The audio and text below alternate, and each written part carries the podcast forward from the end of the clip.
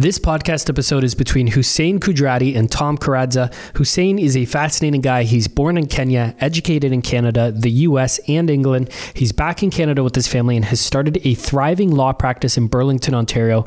Hussein's perspective on life, economics, Canada, family, principles, wealth, and real estate are fascinating.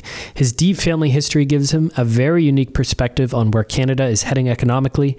If you want to connect with real estate professionals that you can learn from and work with, like Hussein, our biggest, baddest Your Life, Your Terms event ever is going down on Saturday, October 14th, 2023, and it is going to be jam packed full. We're expecting over 1,000 attendees, including dozens of different professionals, for you to connect with the day of the event. Real estate lawyers like Hussein, property managers, paralegals, accountants, contractors, architects, mortgage brokers, tenant placement experts, developers, rockstar coaches, and so much more will all be at this event for you to connect with. Rockstar Inner Circle members get into this event for free, but the good news is if you're not a member, you can purchase a ticket to attend the event. Go to www.yourlifeyourtermsevent.com to check out the event details and register now. If you're a Rockstar member, if you're not a member, keep an eye out for the early bird ticket sale that we're opening up soon. Might be out by the time this drops. And that's www.yourlifeyourtermsevent.com to check out the full event details and star studded speaker lineup. Now, Hussein Kudrati, everyone. Are you ready to live life on your terms? Is it time to take charge? Real estate, business building, the economy, health and nutrition, and more. It's the Your Life, Your Term Show with Tom and Nick Karadza. Are you ready? Let's go. I'm sitting here with Hussein Kudrati, who, when I first met and learned a little bit about this gentleman, he's, I felt like I was talking to an international man of mystery. You know, I couldn't I couldn't piece together all the pieces right away. Like, who is this guy that I'm speaking to? So I'm going to ask you about real estate investing and you know some stuff going on in the world. But I, I do want to start with this like adventure that you went on from like Queens in Kingston to the University of London Yeah. in London, England. Mm-hmm. Santa Clara, is that, or are we talking California? Yep. California. Bay Area, So then working in Bay Street, and then now your law practice is in Burlington, Ontario. So here, I'm going to push the mic. So thanks for being here, Hussein. Yeah. And, uh, yeah. Can you walk us through this? How the heck did you get to th- this journey? How do you end up in Queens? You're not, are you, you weren't born in Canada? I forget. No, I was not born in Canada, so I'm going to take one step further back. I was born actually in Mombasa, Kenya, which is on the eastern coast of Africa, where my family's been for about three generations. And then from there, about 2005 ish, Kenya went through a period of instability when the president who had been there for about a quarter of a century decided to step down, which was, which was a good move. It was a democratic transition of power, but the successes in the jockeying, there was a lot of tribal violence and my parents just didn't feel very safe, so they looked for a country that they felt that they wanted their family to immigrate to. Your And parents were born there? my parents were also born in Kenya. Mm. Their parents born in Kenya? Uh, my dad's parents were, my mom's parents were not. They came very, very young. So, like, my mom, So pretty deep roots in Kenya. for sure, like Yeah. very, very long roots Yeah. in Kenya. And so from there, they decided to come to Canada. And I was told I was in boarding school in London at the time, and I said, not really given a choice, but said, you're going to come and have the same passport as all of us. So we all can operate under the same passport. And Canada, not America. That Canada was a choice. My mom did not want to move to the United States, which history repeats itself with my wife because she did not want to move to the United States, which brought me back to Canada. Got it. And so Because you met her here. I met my wife when I was visiting my parents here. Got it. Yeah. And so we went, uh, came to Canada, and I went to undergrad because it transitioned with finishing high school, going to undergrad. And I w- went to Queens, beautiful experience, love the town, still one of my favorite cities in Canada. But great I, campus, no? Queens is a great campus. All gorgeous. tight, tight Yeah. in there. You can get around the whole campus. and really the limestone buildings. Yeah, it's a yeah, right on the lake. Exactly, Yeah. And they really maintain it well. Even I was up there for work just uh, last week actually, and I was so impressed with the infrastructure. And I'm like, actually, there's money being spent in this town to actually improve services and public spaces. And I was like, you don't really see this anywhere else. No, and I wasn't aware. Wow. So I was like. you know, and because the government's putting in a lot of their offices, right? Like OHIP headquarters, I believe, are now in Kingston, and I see a lot like Oh, don't talk to me about government spending, Hussein. But okay, they're getting nice buildings. Yeah. Sure. Okay. Uh, Okay. There's some benefit. There's a second order effect here. We're getting nice buildings in Kingston. There we go. yes, but um, then I I still had a lot of friends from boarding school, and, and my ties were in London. Like my grandmother still lived in London, so I wanted to go back to London to do a master's degree. I didn't know what I wanted to do, so it was like a transition. I kind of knew I wanted to do law school, but I didn't know I wanted to do law school. So I was like, okay, let's go do a master's degree. I found a one year program at SOAS, which is part of University of London, and I did a master's degree in in international dispute and conflict resolution because again, I thought that'd be a useful skill if I decide to be a lawyer, but also was thinking about becoming a diplomat. Wow. So I'm like, so you way. are an international man of mystery. See? Yeah. Yeah. um, so it, it was interesting. I, I had that program, and during that time, I realized that the the legal courses uh, that form part of my master's degree interested me a lot. So I'm like, okay, I want to do this, and I want to take the opportunity to live in California. It's almost like that Baz Luhrmann song, right? Like live in Cali- live in Northern California before it makes you soft, right? And leave.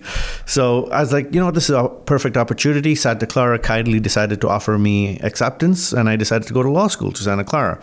And I used that as an opportunity then to travel across Central America and pursue my passions of fishing and golf. So I went across all of continental United States, Central America, a little bit in South America, and just had an awesome time through law school and using it as an opportunity. And that's when I also realized that a lot of institutional learning is bullshit, quite frankly How did you come to that realization? because I realized that there was when I actually got internships and I actually practiced, whatever I learned in school, I was never applying. I learned that from undergrad. I learned that from my master's degree. It's good knowledge to have, don't get me wrong, but you're not actually applying it practically in the real world. At least that wasn't my experience. So therefore, then I almost stopped going to classes almost. I just read the materials and made sure I kept myself up to date, but instead used that time to go and travel and do things that interested me when you know you don't have a lot of responsibilities. You don't have a wife you don't have kids. There's only a finite window in your life if you want to have that traditional structure for you to be able to just go pursue your passions without worrying what anyone else is going to think say or do. So that's how I ended up in California and then got a job out of law school in California worked there for about a year and a half and then at that time I was visiting back home and I ended up meeting my wife who was introduced to me by my mother and she said that I, I'm not going to be moving to the United States. If this is going to proceed you're going to have to come back. And then shortly thereafter I just sometimes you just know that this is the person for you and now nine years later in fact it was our anniversary yesterday you know? Congrats. it's not been uh, it's it's been a perfect decision for us. Like with bumps along the way don't get me wrong it's not a honeymoon or rosy but I can look back nine years later and say, without doubt, I'm glad I'm in Canada for now. And as we get into this, I worry about Canada's future going forward. But for the time period that we've been here, we're very grateful, appreciative to have been in Canada versus having been in the United States. When I see some of the challenges that some of my colleagues, while having good jobs and other things, are experiencing, like things like, you know, one of them had went through infertility issues and things like that, just trying to have a kid there and the cost expense. and hmm. you know, and the lack of supports. Like you appreciate that Canada has a little bit more to offer in that sense, but at the same time, I still look at the timelines here, where if you're not a connected individual, and this is where I have a big issue about like healthcare in Canada, because I'm like, you have some of the best doctors in the world still practicing here, but to be able to get to see them, there isn't a path, there isn't a method. It's almost like you have to know who to. Happenstance. Yeah. You need to know someone. And for me, that's not a healthcare model where it's basically you're flipping a coin to say, are you going to be lucky enough to see the best? Or others say, you're just going to be waiting. And the number of people I know, especially being a wills and estates lawyer as well, and I've go, and I do a lot of will signings at like retirement homes and things like that. So then, Hussein, I have a crazy story on this. Uh, I got into a car accident in 2010 at uh, Dundas and Guelph Line in Burlington. Uh, uh, That's where the bees escape. I know. That's why when you said that, I'm like, what is it with that intersection? Tell us about the bees. You just got a note from someone at your office. Yeah. How many bees just escaped? Five million bees literally just escaped because of like some kind of accident there. The police sent out a notice saying, "Please keep your windows shut." Yeah, Can you yeah. imagine what five million bees looks like? I'm kind of fascinated. Like, I wonder. I think Is it like a movie where you see the swarm coming at your car? You know, Yeah, I wonder. I wonder if it would be like a swarm, but the five million would still just look like you know a nice little Oh. you know honeycomb, and there you go, five million bees. honey, anyone? Yeah. Hey, um, but to, to your healthcare example, I was fortunate to have a connection that really helped me out. I got into a car accident in 2010. Was it 2011, 2010? Uh, a guy with like a big pickup truck. Dually wheels at the back. It was like a coffee truck, a construction coffee truck. Fell asleep at the wheel, hit me 70, going 70 kilometers an hour, hit my car. My car sideswiped the 18 wheeler in front of me that had a big sign that said flammable on the back. I sideswiped it. Um, and then I bounced so hard that I went across two lanes, hit a car there so hard that it rear-ended a car. I blacked out.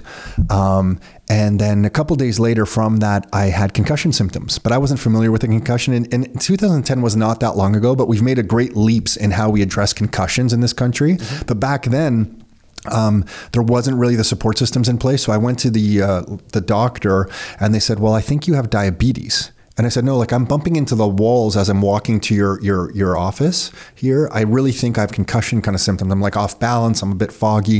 And they're like, no, I think it's diabetes. Uh, so they took my blood. I had to wait a few days to get the results. They're like, no, it's not diabetes. I'm like, no, no, I know because I swear I have concussion symptoms.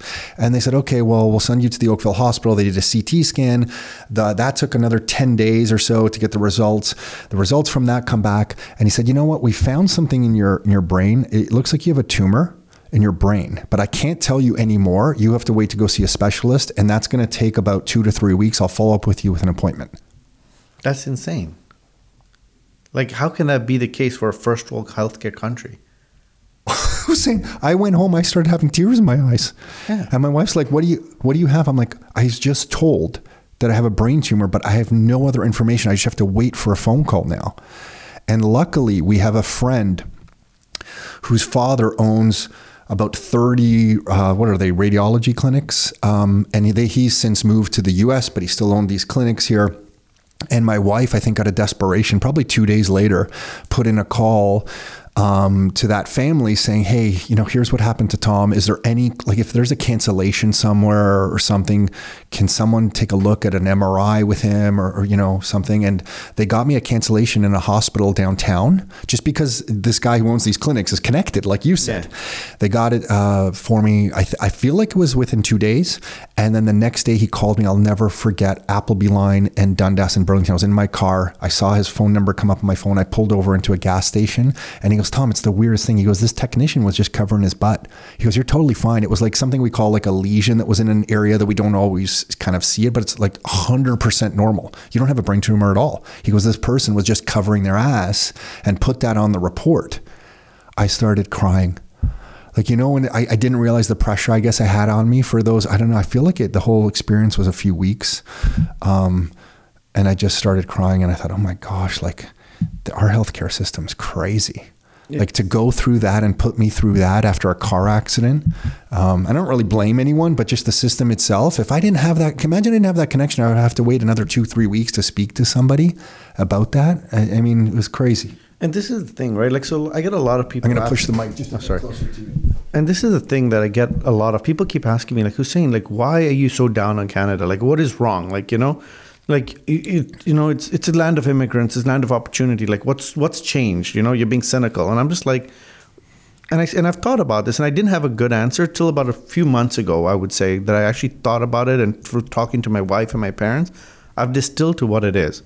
Some people don't like paying tax. Period. Right? They're like just answer. Sure. Yes. Yeah. and and I'm like I don't necessarily fall in that bucket, but for me it's about I, I it's like buying a nice car or buying a nice watch or buying something right. You have to feel you're getting value for what you're spending, and for me I'm like in Canada we're I what am I getting in return? Because I look at healthcare, it's not good. I look at public education. I'm like, schools have deteriorated. Canada's ranking in OECD and other countries even has gone down. In every respect, Canada seems to be going down, but I seem to be paying more for the same product. So I'm like, why is that the case? What am I getting for it? And then I look at the infrastructure. I look at the Skyway. I look at the growing immigration issues in Canada. I'm like, the Skyway cannot deal with the traffic volume it has right now. It simply cannot. Whatever people say, it's a nightmare. If you're driving every day and that's your commute, it's horrible. Like, you know, like you literally. I shouldn't have to plan my day because my commute's getting over a changing by 45 minutes depending on what the Skyway is doing that day. Like it just doesn't make sense. And so for me, I look at, and people say, well, that's everywhere. But I'm like, not necessarily, because if you look at like Estonia or Finland, I'm not saying to go to those countries, they have their own issues, but at least they're providing you service, right? Like back in the day, if you went to university in Canada, if you're a Canadian citizen, it was almost all free. Then slowly costs, costs, costs keep coming in. Like there, it's still free. So I'm like, they're getting service. Their dental care is completely free. So I'm like, if that's the case, now you have a better thing, right? They don't need to have private schools in those countries because their public education is invested and well structured. So there's a whole different thing. But here I'm paying X amount in tax, but now my daughter starts school soon. She's going to have to go to private school because I'm not going to put her in a substandard school. And I'm sorry. People might find offense to that teacher, but the reality is, is the public education in most schools in Ontario is substandard. It's not where you would, if you can afford it. And if people ask themselves, honestly, would you send your child to the school if you could afford to spend? Like, I'm privileged and I get that. And it's not out of arrogance, but I'm not going to compromise on giving my child the best opportunity that I can because ultimately that's what every parent should want, right? And I'm not going to be ashamed to be vocal that I'm going to do that. And if that's private school, then so be it, right? If that means going to have to pay private healthcare in the US, so be it. But I'm not, and that's my frustration here is why am I paying for something I'm not getting any value or benefit out of? I agree. This summer we were in, in Florence visiting some of Carol's family and we sat down for a meal right in the middle of Florence. They took us to maybe a non-tourist trap type restaurant because they're locals there. We got a great meal. I got a Florentine steak. I'm a big steak fan. Huge steak, amazing steak. We ordered, uh, you know, there. I think at that dinner there was probably nine of us. We ordered multiple bottles of wine. Great food. And at the end of the day, at the end of the meal, we got the bill, and I looked at the bill, and I'm like, this is less than I would pay for our family of four eating in downtown Oakville. And I was looking at the cost of wine, and I know I'm in Italy, so there's like for sure a lot of wine around, but the cost of wine that we were paying was like between 12 euro and 16 euro. Whereas here, those bottles of wine at a restaurant going to be like $80 or $90. And maybe someone listening to this will think, well, you should count yourself lucky to be able to buy a bottle of wine like that. But the point is, the LCBO the, the amount of tax we're paying on the bottles of wine that when you walk into the LCBO here is just ridiculous. Like if you pay, if you consider the tax that we pay on our income, then the consumption we tax we pay HST, the taxes that are layer, layered on oil and carbon taxes because taxes are going to save the environment, and uh, and then you look at just things like you know LCBO and how much they mark up th- those products.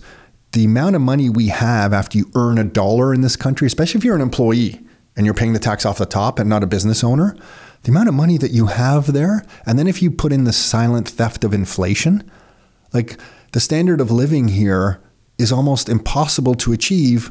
And I thought Florence would be way more expensive, but the standard of living there is like better than the standard of living here. And we're talking Florence, Italy. The meals we're eating, the quality of food's better, it's a cheaper price. I'm just thinking, what's going on in Canada? Like we can't the the um, a middle class family, which is also disappearing, the middle class in this country, but can't even have nice meals anymore. It's they're, they're costing hundreds and hundreds of dollars to go out with your family for at a nice restaurant. Whereas in Florence, Italy, there those nine people, the bill was less when I converted to Canadian dollars than four of us eating in downtown Oakville here. It doesn't make sense. It simply doesn't make sense. And the problem is, is we have a lot of ignorance and people just wanting to cast blame and Can an election turn this? Or do you think like I I just don't believe in any politicians. Like I never have. An election will not turn it around, but I just think that sometimes you just need change to change perception. Almost like, you know, when you spring clean a house, hmm. it doesn't necessarily change a lot within the house. It's still the same house. You know what I mean? But you feel better within it. And I feel like it's just that that just we know, need a you- spring cleaning. Yeah, I just That's feel like you need a hope. You just need a bit of hope back. The cynicism that exists right now is just awful, right? Everybody's a cynic. Nobody trusts anybody. And I just think hopefully the that up that change, that spring cleaning, hopefully that will come, will just help people just you know listen to one another again. Just move away from the divisiveness of everything. And it's not just a Canadian problem, this divisiveness, but it's like you cannot talk to people without people getting so defensive, people getting so aggressive on their points of view. it's like I had a conversation, right? And with a colleague who's a banker, and it was an interesting conversation. And like we share very similar views, I would say. But well, what the conversation boiled down to is like we talked about, like, you know, like pro this or pro that. And I'm like, absolutely. But I'm like, free speech, if you say pro, you should also be allowed to have free speech towards anti. And like all this criticism that Elon Musk and people get, right? And you know what? I get, and everyone should be allowed to. And people can disagree with what I'm saying right now. And I'm sure some people will be like, I hate this guy. I never want him as my lawyer because, you know, he's he's an idiot. He's a right wing. And I'm not right wing. I'm really not. I'm actually oh. left of center. Some would. Labels are the worst way to debate or decide anything, you know? Exactly. But for me, I'm like, if you want to allow the pro version of anything, it could be, I'm pro asparagus then you should be able to say, I'm anti asparagus too. And you should be able to listen to both points of view and respectfully. You don't have to agree with either. It could be, I'm neutral asparagus, but I don't care. But just be able to listen without taking personal offense to someone else's point of view. You don't need to do that. That's their view, that's their belief. And part of it, part of being a diverse country is there should be diversity of thought. There should be diversity of opinion because that's what makes everybody stronger. That's what makes things great. To me, that's what made brought North America to being at the top of where they were. So you think we had that? I think at the time we, we did. And so why? So then, what is it? Why have we lost it? Because I feel that the people who became politicians starting from like I'd say like the 80s it, it, it goes it wasn't a switch. It was a progressive mm. thing where they stopped having good ideas. They stopped wanting to make difficult choices and the desire to stay in power trumped the desire to do good. Like I look at like Lincoln right? Like Lincoln was not motivated by his reelection. If he was motivated by his reelection he would have been very different. So he's principled not just he had a cause. Like he had he had beliefs he had policies. And he went with them and him preserving the union was more important than what might happen to his political career. And those and those choices right? Like even Franklin Roosevelt he made choices that basically were designed that some people say he was a political opportunist but I think his choices were he made the difficult choices. Churchill, how many times did he get voted out of power because of the choices and the difficult things he was saying? And then finally, people brought him back in when they realized appeasement and things didn't work out. They needed him, and they and they realized that okay, this guy might actually be onto something. But it's about being able to say what you what needs to be done, right? Like right now, like if you talk about you know, like in Canada, like the the fiscal spending that needs to be restrained, you know, that we cannot afford to have certain services that we're used to. And how do we fix that, you know, with the high tax burden that we are? It's not sustainable. Like the healthcare model, like, I mean, what we're spending on healthcare versus what we're bringing in tax revenue, it's just getting worse, worse, worse the reality is it has to be, and it's already happening, right? With the services covered by OHIP getting less and less, and we're privatizing some of it. I don't agree with the way the Ford government has done some of it, but it's a necessary path to go on. There's no other alternative. People want to hum and haw and yell and say whatever they want, but where is the money coming from? And yes, there's corruption in the system, but that's always going to be mm. there.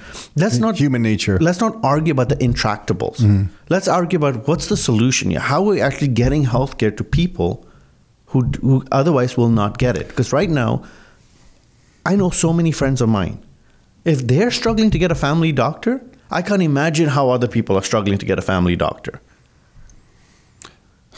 Does democracy have a flaw in it that over time it just gets so thick and complicated that ultimately it has to fail. Like like I kind of flash back to maybe like the Roman Empire mm-hmm. had this amazing run, mm-hmm. and then eventually it gets so big and so thick with bureaucrats and th- so thick with silly spending that it ultimately just collapses on itself. Like maybe democracy has an inherent flaw where it just eventually over some set of time it just collapses on itself and needs a reset. Does could that be the case? Like, are we just at the natural end of a of a system that is always destined to get us here?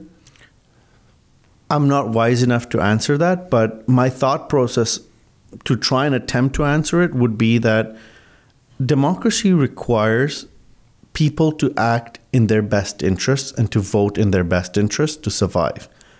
Democracy doesn't factor in, especially when there's advertising and all there's a manipulation of what is truly in your best interest that people don't realize that they're voting against their best interest. I know. And- I know you nailed it. And so Yeah. and so for the model only works if people can vote on and on what is truly in the On best truth, yeah. but the thing is, if you ask someone, right, and even myself, like I'm like, what is truly my? It's a difficult question as the world gets more complex and there's so many more variables, right? And each time, it's getting different. Like the Roman Empire again, like as you're using analogies, things got bigger, more cultures got involved, more languages, more everything. It became much harder to administer, and that's what we are facing again in democracy today. But to be honest, I think autocratic nations are also have their own set of problems. Mm. So I'm like, if democracy doesn't work, is autocracy the solution? Mm-hmm. Like, what is the solution? How do we govern? A monarchy with a king that queen that has to take care of the people so that the people when they pass away don't kill the kids of the king or queen. You know I mean? I don't know either. I'm spitball, spitballing. I'm such a spitballing. question, right? Yeah, yeah. Is what is the ideal form of governance, right? To, and it's funny, like so. One of I, I don't know who the quote was, but there was somebody who it's a, it's a quote I've liked, but I don't remember who it is. And they said that people get the leaders they deserve. Oh, jeez. So it's also so I think it's all incumbent on every one of us to think how can we contribute because I think it's also very easy to say it's the politician's fault. Mm-hmm. But I'm like, what are we doing to make things better? What are we doing to improve the society around us? Everyone can make a difference. It's not a trite statement. Everyone can make an individual difference. Like there's that guy in India, there's uh, who went to this barren patch of land and he just persistently kept planting trees, trees. Mm, I know the story, yeah. And people thought he was crazy, right? Like saying, like, why are you doing this? Like it's dead. There's nothing there. And today it's one of the most flourishing forests in India. Like where tigers have come back and all these things have come back into this forest. And it's it's, it's a remarkable example of how one man's belief that he can make a change actually can sh- made a significant change, right? And even like the movie Oppenheimer, that really good movie. If you haven't I haven't seen it. We're going to see it this weekend. yeah, really great movie. And even like his, like, I mean, it got abused a little bit, but the whole concept of nuclear energy and how he came up with it and his ideas and things around it, how it impacted him, seeing what it became versus what his ideas were. It's fascinating because it just shows that even when you that you can still make a positive difference in the world today. Huge. Sometimes I struggle. I love what you just shared, and sometimes I struggle with, you know, the guy who planted the trees. Like he didn't get involved in politics. He didn't get involved. He just went and took action in a way that became so great and so impactful on the community that people kind of jumped in and, you know, ended up supporting supporting it over time. And sometimes I think, do I comment more on politics in Canada and do I comment more or do I just live in a way, in my own small, tiny way, that maybe impacts the community around me? But you do through your education programs that you put onto Rockstar and things like that. But should I get involved more in politics? Because I feel it's such a dead end. Like to talk about politics in this country is just like, ugh. you can make a difference without being involved in politics. You can just You get out so? Mm. there and do things, right? And just motivate people, you know, to to find a cause and do something about it, right? Like some of the greatest charities and things like that that have been set up. Mm. Like it's not set up through politics; it's set up through people wanting to make a difference, right? So so live in your own way, and that that is a great way to impact the community around you. Yeah, live with a purpose, live with a cause, live with beliefs and values, and live them to the truth. Not values that you go and say in this room, you know, I tell you these are my values, and I meet, you know, somebody down the street who I want to impress as a client or whatever, and I represent a whole set of different values. Your values are your values. It doesn't matter which room you're in, that's who you should be, right? You should be, you know, people shouldn't be like, oh, you seem different on that podcast, or you seem different when I met you at Yeah, that yeah, restaurant. yeah. It shouldn't be that way No. right and and that's what i think is people are too worried about what others will think how others perceive them mm-hmm. and like it's funny like and again like i mean if my mom listens to this she's not going to like this but she often says like oh you can come off as arrogant right? Because you say things in a very opinionated way. And i'm like i am who i am. I don't mean to be arrogant. If people actually take the time to know me they know that i'm actually quite humble i'm quite shy like i, I generally keep to myself. But i have i have views and i have opinions. I'm not going to shy away from sharing how i see the world. You don't have to agree with me I, I have lots of very close friends who see the world completely different from me right? Like i have i have one of my best friends literally still volunteers for the liberal party of canada and i'm like you're still one of my best friends. We disagree on this but that doesn't matter. Mm-hmm. There's love between us and that's what matters. With your worldview, because you have such a great worldview with your family sister in Kenya, being in you know London, family there, and then being in California, and then working here in Canada. Where what path is Canada on? And I know lots can change. You know the path can change, mm-hmm. but on the current trajectory, when you extrapolate it forward five or ten years, or pick your time frame, where what path are, is this country on? Do you think? big trouble In what areas? in the fact that we do not have a clear path to raise revenue to support debt. And on top of it, that's existing debt. And we need to spend significantly more to have the infrastructure to be able to compete, to get the best jobs, to get the best people to work in the next 100, 200 years. That infrastructure doesn't come cheap and takes a lot to build. Like the US is spending literally trillions trying to get it done, right? We don't have trillions to spend on our economy. And our infrastructure in some areas is arguably worse. Like the electric grid in Canada is terrible. Like you're trying to get people to bring business into manufacturing business into Canada. And there's a constant challenge of getting the electric grid to support the power needs of some of these manufacturing sites. Which And is I- crazy with a country like Canada with as much pot- eh, potential energy that we have that that's the case. because where's the political will to spend the money? know. Right? Like we're spending money on things Silliness. like you know f- like for me like honestly like covid for me was an opportunity for the government when they were deficit spending like crazy. Let's actually truly spend a lot of money on infrastructure and do things in an effective way. Even like the telecoms they're starting to break it up but i'm like let's break up the monopoly on like the telecommunication companies because the cost of what we pay is still the co-founder of Wind Mobile is speaking at our next event on this exact topic Yeah. on October 14th. Uh, Nick uh, cross paths with him. Yeah. He's going to speak on this exact point you just made. Yeah, because to me it's ridiculous how in this country that's we're paying as much as we do. Like, how is it that I'm paying?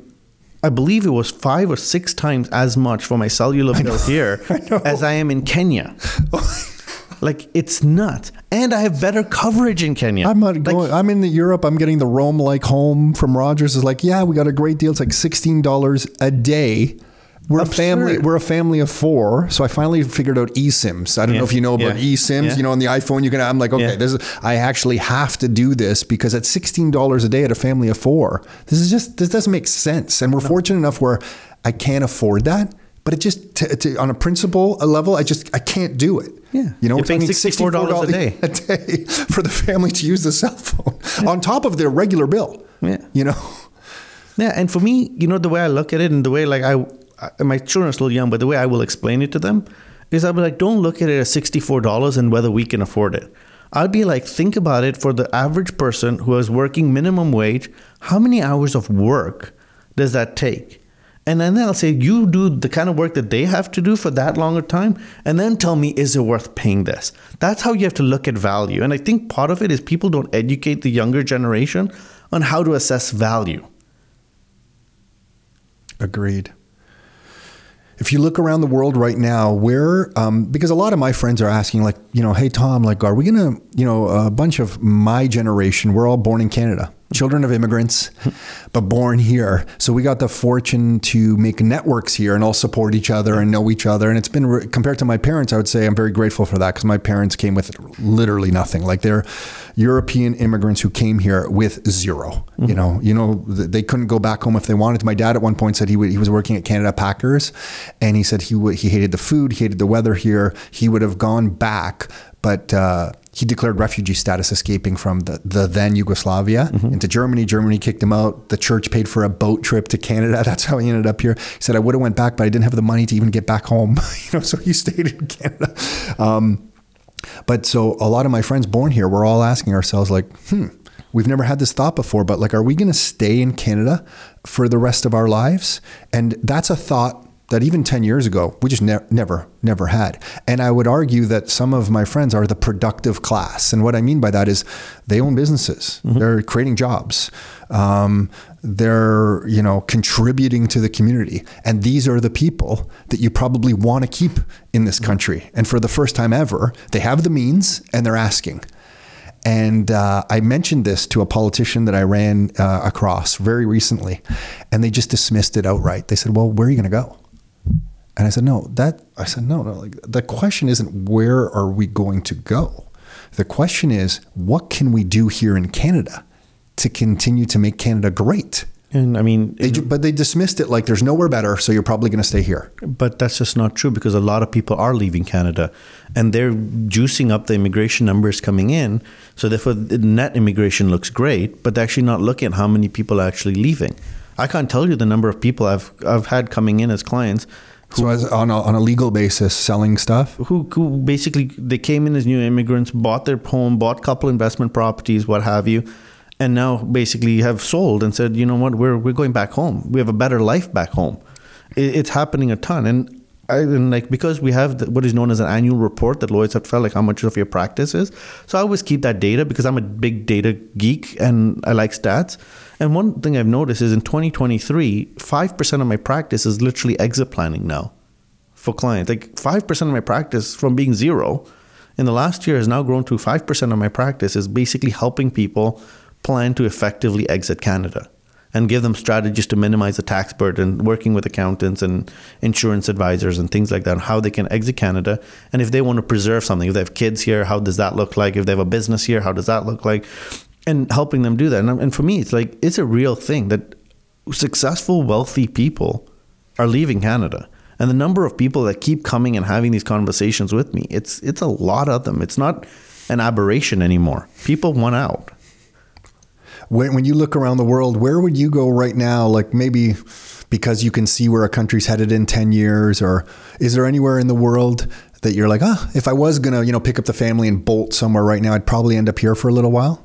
Uh, so wealth is an aberration, right? Because wealth will change what you can and cannot do, right? Because you have to factor in healthcare and you have to factor in ability to see your kids and support kids safety. and things like that.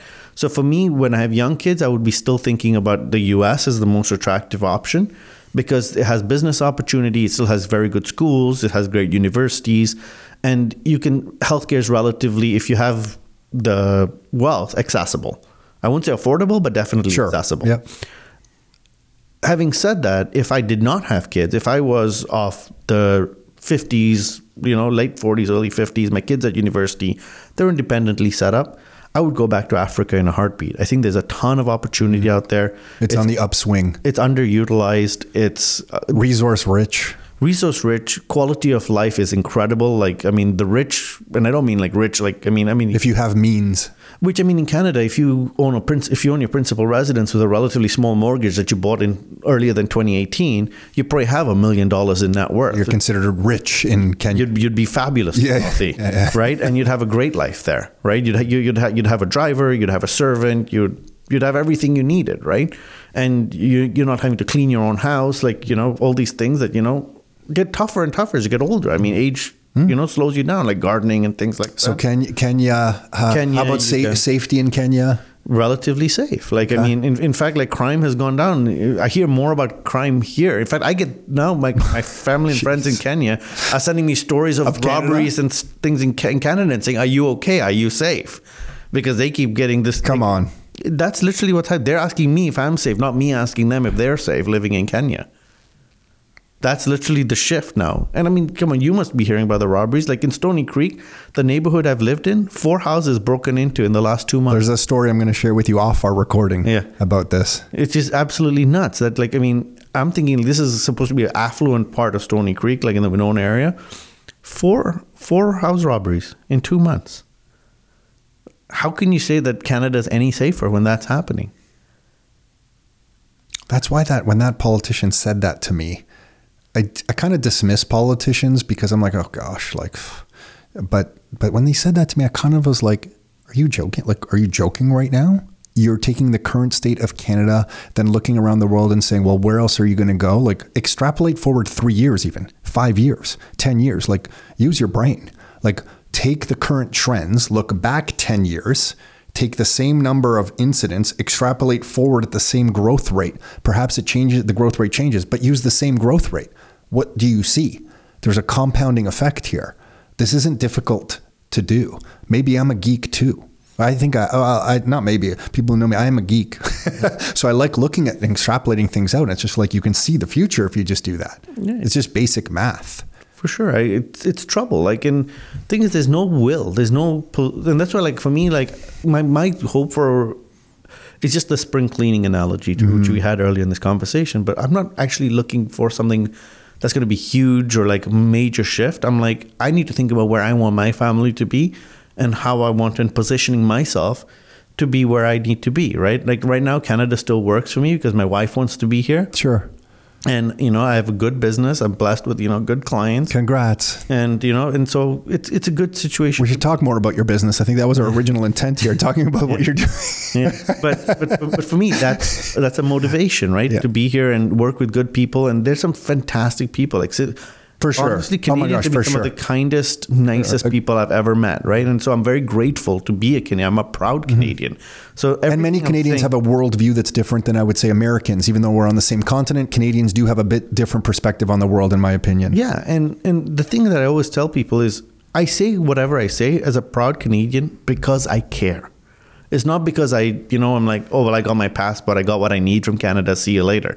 I'm not one of those. Like, I want this country to succeed. I want it to be the best it can be because it has given my my family a lot. It's given my wife's family a lot, you know. And so I appreciate that. I see the potential of what this country could be and still can be, but everyone needs to take more responsibility towards getting there versus this whole attitude. And it's this whole thing about like, let's reward participation. Let's reward, mm-hmm. you know, participation medals, participation ribbons. I'm yeah, like, stop. No, stop. Promote excellence. Promote, yes. push excellence. Like, and again, like, not every kid is going to be a straight A student. The world doesn't need everyone to be a straight A student. The world would suck if that was the case. It wouldn't solve anything. It would make things infinitely worse but just push people to be the best they can be at whatever it is. Mm-hmm. But giving participation medals is not the solution. It is investing to find that the kid who is not the fastest runner, what are they the best at? The kid who's not the best musician, what are they best and at? And the struggle to find what you're best at is so important in your own development as a confident human on this planet. That struggle to find what you are good at, when you reward it with participation badges, they don't get to go through that struggle. And that struggle to find your own unique passion, your own unique skill and contribution to this world is what makes you who you are. And we paper over that with participation badges. So everyone gets to the adulthood and they think everything's a participation badge and they feel entitled. And that's and the two things I would like to say on that. One is they they come into the job force with entitlement then. Like i've i've interviewed clerks and things like that and they're like oh i don't want to do that. Yeah. And i'm just like what do you mean you don't want to do that? I was a lawyer and i was willing to do that and you coming in at like you know and you, are telling me that's you're that's dictating? you. yeah. Like i'm like i don't think this is going to work out. But uh, when i see just more and more come in with the same thing i'm like well maybe i'm the dinosaur. I need to change my attitude and the second thing is, is I find that what's happened now is the rat race where everyone, just because things are so expensive to survive, parents don't have the time, even good, well meaning parents, to identify what their child's skill set is. And at the school, the teachers often, some are great, but a lot of them punch in, punch out, and they're not invested. So, so it's, you know, it's also again, it's very easy for us to pontificate and say this is the solution. But it's also, fun though, isn't it? It is. I enjoyed the discussion, but but I also feel bad because like you know, like it's some parents are genuinely just trying to put food on the Agreed. table and clothe their kid and give their kid hockey practice or this without any knowledge. But that's the Canadian thing. The kid, but is hockey right for your kid? What's the right sport for your kid? Where should your kid be going? There isn't that analysis being put in. Hmm. Like where is my dollars best spent? For my kid to excel to feel good about themselves. It's not great being a tiny little kid getting smashed. I mean, maybe it'll build some resilience, but getting smashed against the boards might not be fun for your kid. It might be demoralizing. Oh, I suck at sports, when that might not be true. yeah, totally. Oh boy, what do you? do- So, what skills do you think you're going to try and instill in? You know, and not principles, but maybe just skills. What comes to mind when I say that for your kids for the next? You know, we see artificial intelligence entering the world. Our marketing team uses artificial intelligence like every day now. Uh, a good friend of mine who sold his first business for uh, you know quite quite decent amount is now starting a company do, doing a bunch of stuff with artificial intelligence. Um, when you see the world debt levels, artificial intelligence, population growth, what do you think? What kind of skills do you want your children to have? Anything come to mind when I, sh- I share that? I would want them to have two skills in in without a question. And one is not necessarily a skill, but it's an ability to take pride in being having a great work ethic and being able to help and do things around the house. Like for example, like my 4-year-old, like it's an important thing that she makes her bed. She says good morning, she brushes her teeth, she does like a set routine and being able to focus and follow through and have the discipline to do that. I've, that is very important to me. So it's a skill about being disciplined and structured in your day. Because too many people get distracted by the next shiny thing and they lose what is the mandate, what do I need to get done as part of my day. And the other thing is computer skills, like like going to a like ability to code and ability to be somewhat proficient in software engineering is very very important because I think that's going to be a skill that will keep you safe. And if I had to come up with a third in this country, what is valued is a physical skill. Plumber, electrician, something.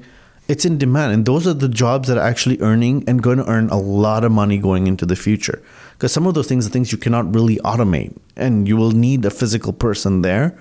And when I see people going to university and getting no disrespect, but like an English degree or a sociology degree without a clear plan that I want to go to law school or do something like that, I'd be like, no, go to college and get a mm-hmm. trade, get your trade designation, and then go and try and become something else. Become the plumber lawyer, become the plumber doctor, whatever it is. Well, we gave participation badges in our grading for so long, it geared multiple generations into universities. And not everybody should go to university. And it robbed us of all the trades that we need in this country. It's actually a global thing. I was just in Croatia talking about this exact conversation of the lack of trades there. That might be the, the, the there's no economy there and people, the young generation kind of leaves. But in Italy, uh, you know, my wife's family was saying the same thing. It's just, it's, it, it, it's just unique actually that Europe and North America are having a very, very similar issues debt, population changes, lack of skilled trade. And, and uh, I guess for, for multiple decades now, they've had the same banking system. They've been intertwined both militarily and financially. So I guess it would make sense. They've had the same political views. It's it's the same issues. It's the or the leadership that are now guiding those countries are not the best. They're not the top of their population. If the best, most hardworking, smartest people still wanted to be politicians, like you know when the U.S. like when the Rockefellers and the Vanderbilts were in Congress, right, and like the lodges and the Prescott Bush and all these people, it was a different world because these were statesmen. These were people who had real world experience instead of people just becoming politicians to line their pockets and win the next election. It's just a different Different caliber. Um, different caliber, exactly. You see a lot of wealth and a lot of people who've accumulated wealth. Are there some commonalities between these people? Did they start their own business? Do they hold a certain type of asset that is you're like, oh wow, like everybody who has a certain net worth seems to hold this. Uh, do you see any characteristics that are you know like a pattern in, in some of these people, or a thought process that they have? I think one of it is that they're willing to go against the grain. I find that some of the people who I find most successful and most engaging and growing their wealth, not just stagnating, are those who are willing to go against the grain. People who are not just going by what they're hearing in the news, they're making their own news. They're basically distilling facts and analyzing it for themselves. And the other thing that I've learned is there is no one way to make wealth. Hmm. The, in terms of asset, I'd say like 99% have real estate because real estate is ultimately a very, very easy vehicle to make wealth generation. right? To make sure that your next generation is wealthy. It takes sacrifices from you when you're starting out and you're the first doing it. You're going to have to pay your dues, you know, because nothing comes for You're going to have to fix a toilet. exactly like, like you know but but if you stick with it right like those who came in and you know ate ramen noodles and you know gave up family vacations and you know didn't go for the massage or the or the, the spa or whatever the, the parents have sacrificed and put all that money to getting two three four investment properties their kids will be laughing now right and but it's about willing to make that sacrifice. It's about willing to see through the vision, right? Because then you have those saying, "Oh, well, interest rates are high, and this and that, and I can't buy a property." And I'm like, you know, oh, the, I'm waiting for the crash. I'm waiting for the crash. I'm like, okay, keep waiting, right? Like I've heard that since 1998 in this country. I had a friend in 1998 because property prices had gone down for six years from 1990 to 96, and they had gone up for two years, and he was waiting in the, for the next crash in 1998. Yeah, and I'm, I'm sure he's doing really well right now. You know what I mean? so, like, I, I'm, I'm I'm a little bit cynical in that you're not going to become wealthy by sitting on your ass. Nobody becomes wealthy by doing that. In fact, like it's a great way, even when you have wealth, to lose wealth by just sitting on your ass. Like I have, I have a friendish who I know of, comes from a very, very affluent family, and he has access to a family trust and things like that, and all that. And he came to me and says, "I need a, you know, I need a connection to a banker or something." Because, and I'm like, "Why?" And he's like, "Oh, I'm just having some cash flow issues." And I'm like, "But I know you got a massive distribution out of your family trust. Like, what what happened?" He's like, "Oh, I spent it all." And I'm like, "You spend that much money in a year?" I'm like, "How?" Some good parties in Vegas. I have no idea, but like I'm just like I don't understand how you could. And, and so for me, it's a surefire way to you know take wealth. And that's the thing. People think if you have even a hundred million or whatever amount of wealth, that it's going to last forever. But if you don't know how to guard it and preserve it, and if you're not actively trying to grow it, it will disappear. Mm-hmm. It's like playing defense only in sports. Like when a team has a lead and they go to protect that lead and just go into that defensive shell, what happens? They always get scored on. You know, they they don't hold the lead. because you're putting an you're putting an unreasonable burden of pressure on yourself when you're being offensive Yeah. it's like i can take risk i can make a mistake but when you're just being defensive look at the burden the human nature It's a more negative mindset. Yeah. the, the human brain is not designed to just put that much pressure on yourself why would you and why would you want to like think of it like any situation. Think of a life. Like why would you put so much pressure on yourself? Put so much pressure like it's it's like the people who cram for an exam on the last night and i'm like why do that? Why not just be disciplined and just you know do a little bit of reading every week or whatever? Then you don't need to cram. Then it's not pressure. And you see people pulling all-nighters and making questionable choices and i'm like like you don't make life harder than it needs to be mm-hmm. and that's why i enjoy mentoring kids in like late high school and like university and things because i'm like if you just actually are willing to listen to someone who's been there and done it life doesn't need to be as hard as we want to as we choose to make it not even want to make it we choose to make life harder than it needs to be Where are some of these thoughts coming from? Is this passed on from your your parents, your own discoveries? Where is this coming from? A lot of it is honestly growing up in a family where dinner time was like discuss issues discuss policies have a point of view. It wasn't like as a 10 11 year old you got to be quiet and you know eat your dinner quietly and let the adults talk. It was no what do you think about this? What are your views on this? So i'm very grateful that my parents gave me that opportunity and you know i owe them everything but i'm also very very grateful for the networks and the opportunities that they facilitated. I had great professors who took time to talk to me. I had great mentors. Like even when I started articling, like, you know, I had Mark Youngman and Bernie Gassi and Ken Cohen and like they were very senior lawyers who didn't have to give me a lot of time, but they invested their time in me to guide me, to share their life lessons and how they thought. Wow. And for me, one of the things, even like in our conversations, what I get most out of it is I want to learn how does Tom think? Mm-hmm. because to me, the knowledge you have is one thing. But the greater gift is actually if you understand how Tom thinks, then it's like, okay, what can I apply on that? Because then I can it's it's it's the analogy.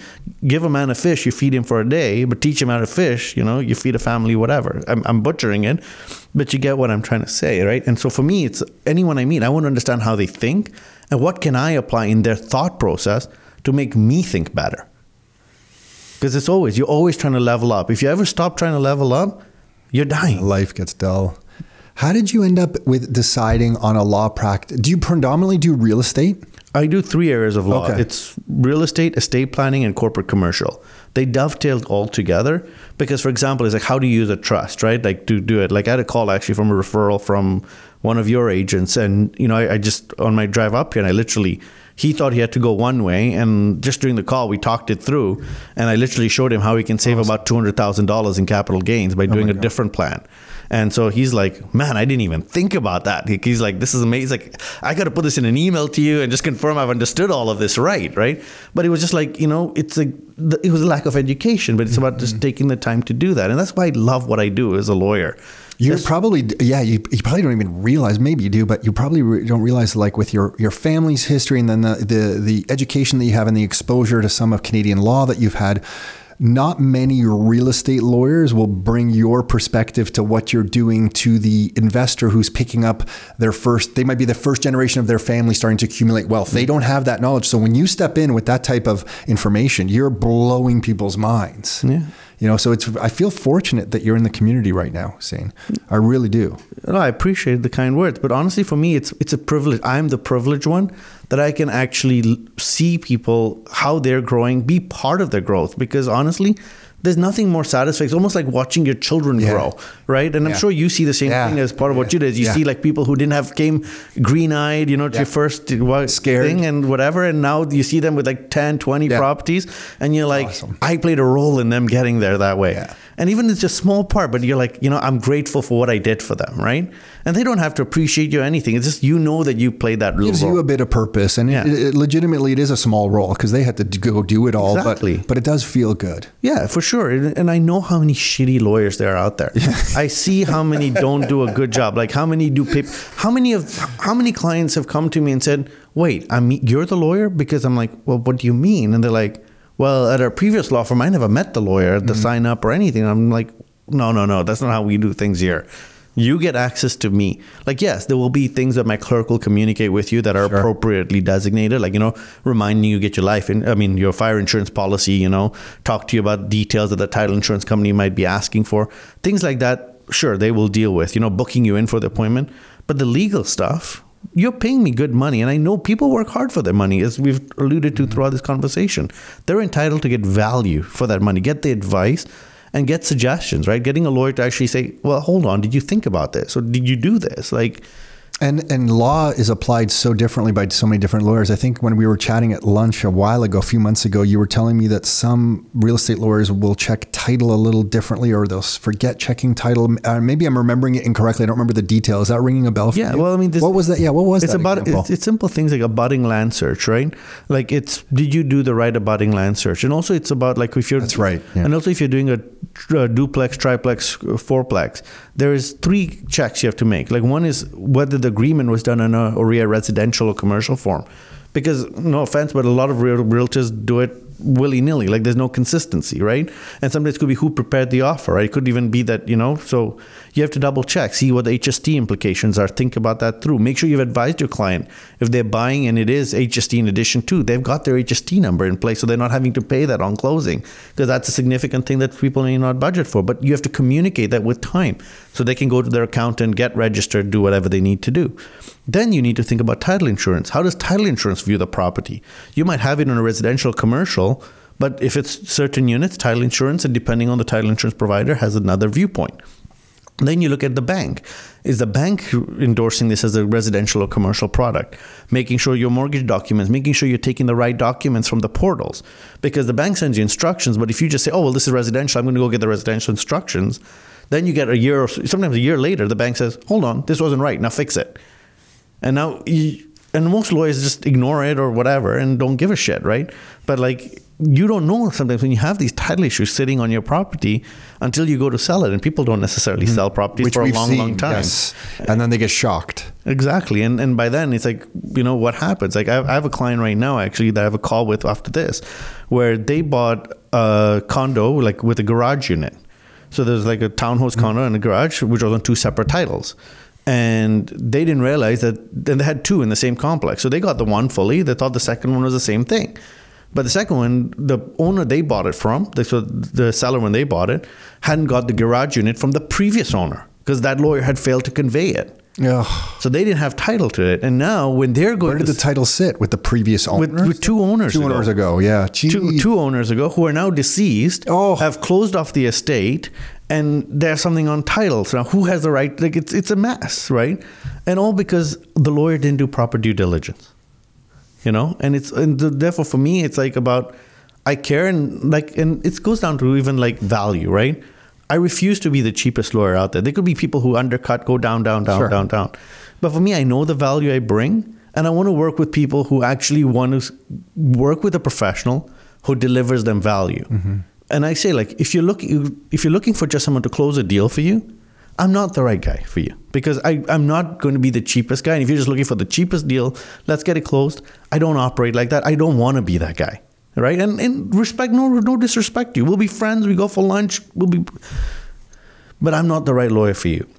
If you want someone who's going to grow with you, guide you, help you, and care about your outcomes, then come talk to me. If that's what you actually want out of your lawyer.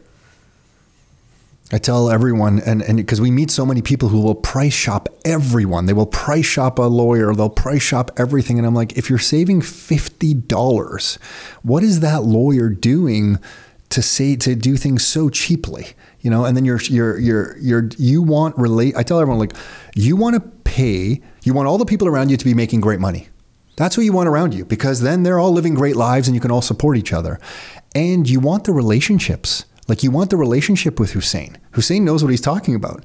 So if he's $100 more or $250 more or whatever it is, you actually want to pay that because you're investing in that relationship because if I pay you and I become a client of yours, I know down the road when I call you, you're going to return my call. Yeah.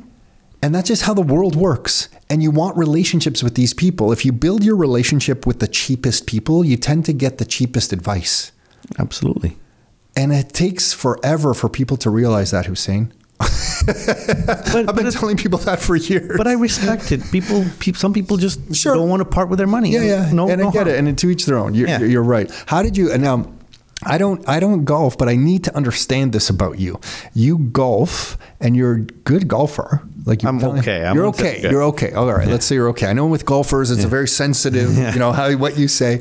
Um, what is it about? I was like, I just haven't never gotten into golf, but all my friends golf. Not all my friends. I would say vast majority people hear golf. Mm-hmm. What is it about golf that you enjoy? Is it just being outside for a few hours? I'm trying to figure this out about myself, Hussein. It ties Why into my passion of real estate, actually. Okay.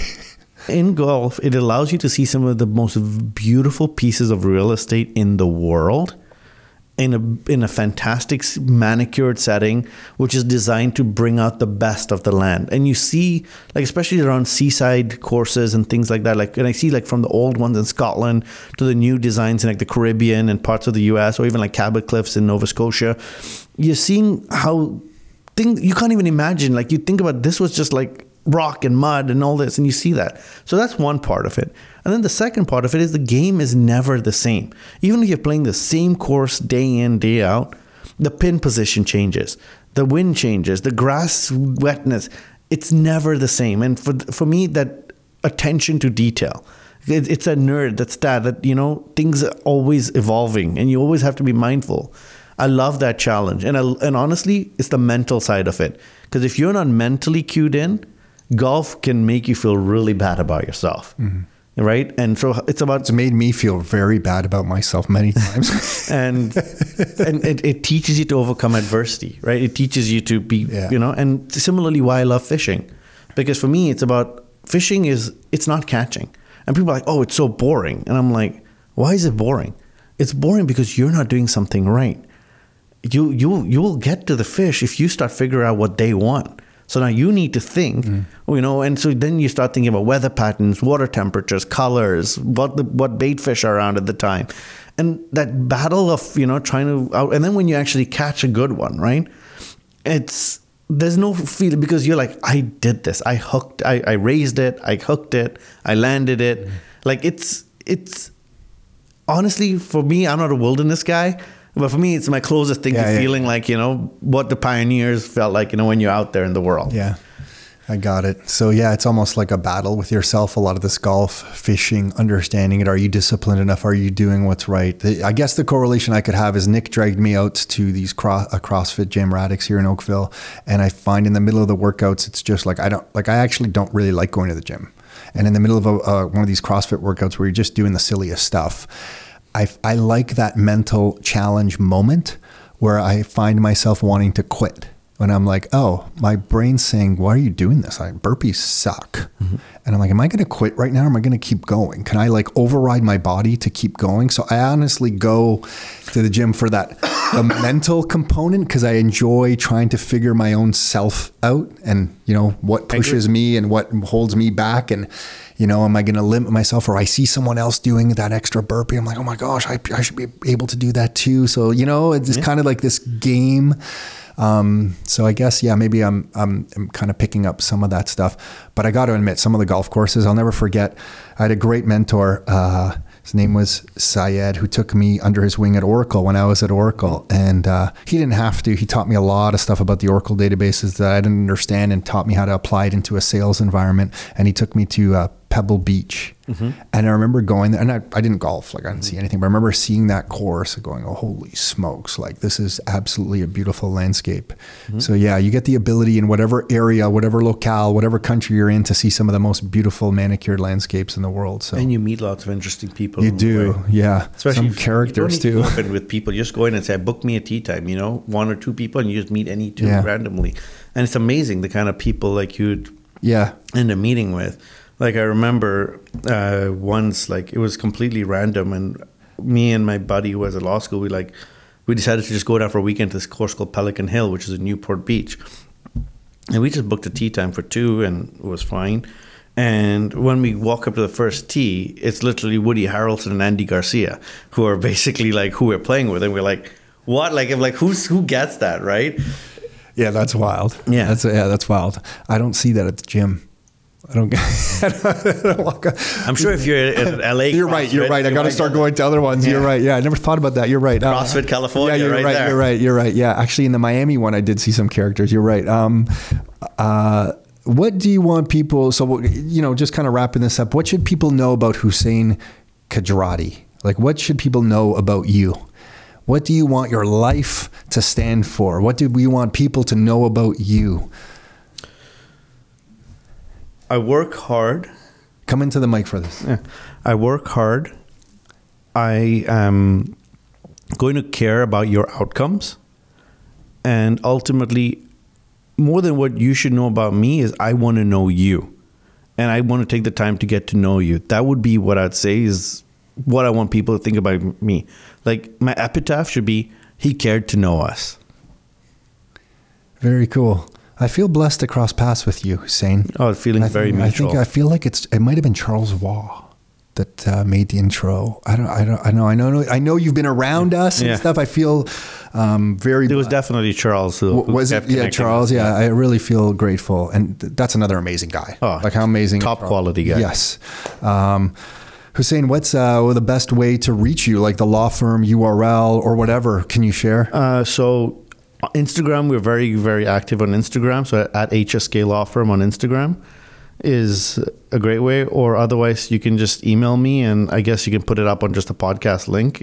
I just give you my email address is the best way. Okay, and people email me directly. They get to talk to me directly. They don't have to have to go through someone one day you'll regret doing that. Hussein, one day you're going to have so many people emailing you, you won't be able to handle it anymore. Yeah. But uh, I will say that our team here, when we didn't know about you, always compliments your office and your clerks in your office. Mm-hmm. They, the feedback I always hear is that that law firm just has their act together. They do the paperwork on time.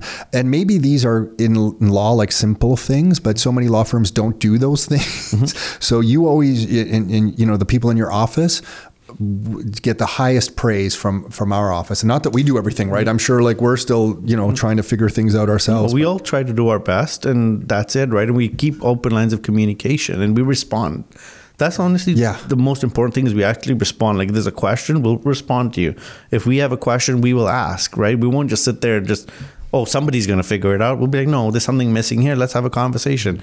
Oh, an amendment wasn't sent through. Okay, let's get it done, you know, or, oh, we see a signature miss. Let's go talk to the realtor and make sure we get this fixed, right? We don't let problems fester so that on the day of closing, we can bump up our bill and charge an arm and a leg for fixing it last minute.